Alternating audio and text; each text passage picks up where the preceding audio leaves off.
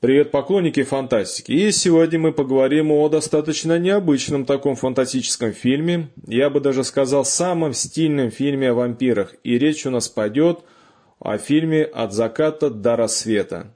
Едва не сорвал с языка тарантиновском фильме, но только сейчас я вспомнил, что режиссер его Роберт Родригес. Ну, не сейчас вспомнил, но почему-то мне хочется постоянно сказать, что это фильм Тарантино. Ну, хотя в каком ракурсе посмотреть. Если как актера-сценариста, то да. Сам фильм э, э, это Роберт Родригес, но сценаристом и актером там выступал Тарантино. Роберт Родригес вообще, на мой взгляд, очень похож по стилю на Тарантино, такого раннего Тарантино.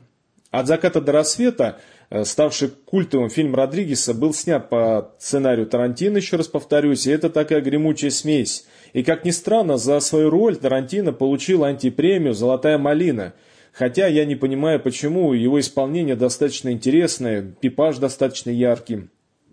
Думаю, рассказывать, о чем этот фильм не стоит, все знают его сюжет, ну, откровенно говоря, сюжет там не затейливый, я поговорю об основных аспектах, то есть что мы всегда любим в фильмах Родригеса Тарантино и вообще в чем его такая фишка. И ну и конечно же это музыка. Сочетание картинки и музыки в фильмах Родригеса и Тарантино это просто особое какое-то искусство. Настолько четко Э, совместить саундтрек, э, момент сам, э, актерскую игру. Это все выглядит стильно. Это может быть абсолютная пустышка. Диалог ни о чем. Какой-то пафосный момент. Но так он сделан просто замечательно, что невозможно оторваться и хочется пересматривать. И мне вот почему-то запомнился момент, когда на автобусе Э, двое братьев, бандиты, и семья подъезжает к бару. И вот этот момент, когда они что-то говорят, и начинающаяся музыка группы ZZ Top с последующими возрастающими аккордами, непосредственно сам бар, это очень круто сделано. Движение, позы, картинка, все настолько сочетается с музыкой, что просто невозможно даже как-то вот от этого отказаться, от этого просмотра. Каждый трек вообще от заката до рассвета это просто хит. Здесь и сочетание рокобили, сочетание блюза, хард-рока, латиноамериканской музыки. Следующий важный аспект и яркий аспект – это секс. Много секса. Родригес и Тарантино – это всегда 18+. От заката до рассвета много секса. Сексуальность просто прет отовсюду. В интернете даже можно найти отдельную историю каждой актрисы, которая играла танцовщицу в баре Титис Твистерс. Сексуальны как главные актеры, так и второстепенные персонажи в баре. Чего только стоит танец Альмы Хаек. у, его все помнят. Но, между прочим, мало кто знает, что это была чистая импровизация. Она танцевала еще с большим питоном, а сама, между прочим, побаивается змей. Еще важный аспект – Степ. Еще фильмы Родригеса Тарантино – это всегда Степ. Это всегда какие-то пасхалки, это всегда какая-то ирония, сатира и даже гротеск. Э, даже в тот же момент, когда Фрост вспоминает про Вьетнам, это не что иное, как отсылка к всевозможным мускулинным персонажам с бесконечным вьетнамским синдромом. Это степ над верой, над неверием, над фанатизмом, над священностью, степ над нарочиной мускулинностью, над откровенной сексуальностью. В конце концов, Родригес Тарантино еще иногда стебутся над самим собой.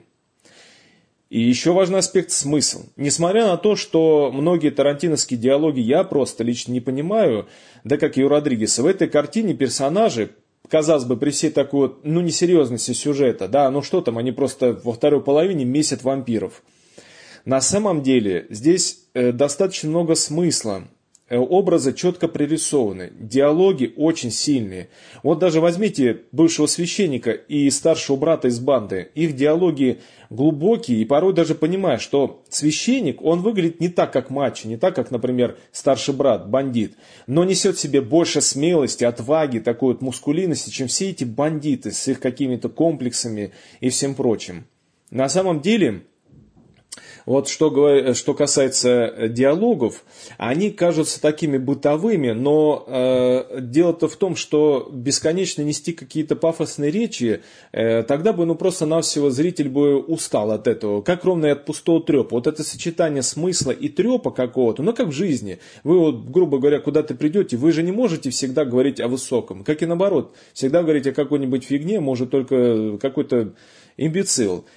Постоянно что-то сочетается. Вы можете трепаться с друзьями, о чем попало, а потом бах, вспомнить какую-то интересную штуку, классный фильм или книгу.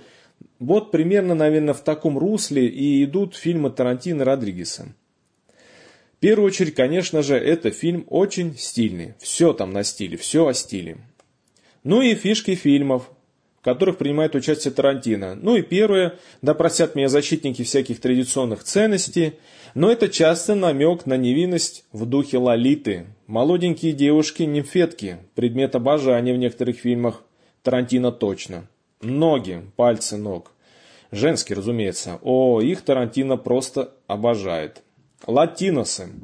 Латинусы для американцев, наверное, как кавказцы для русских. Их не все любят, но многие побаиваются и ассоциируют их с какой-то силой, агрессией, с какой-то такой животной свободой, что ли.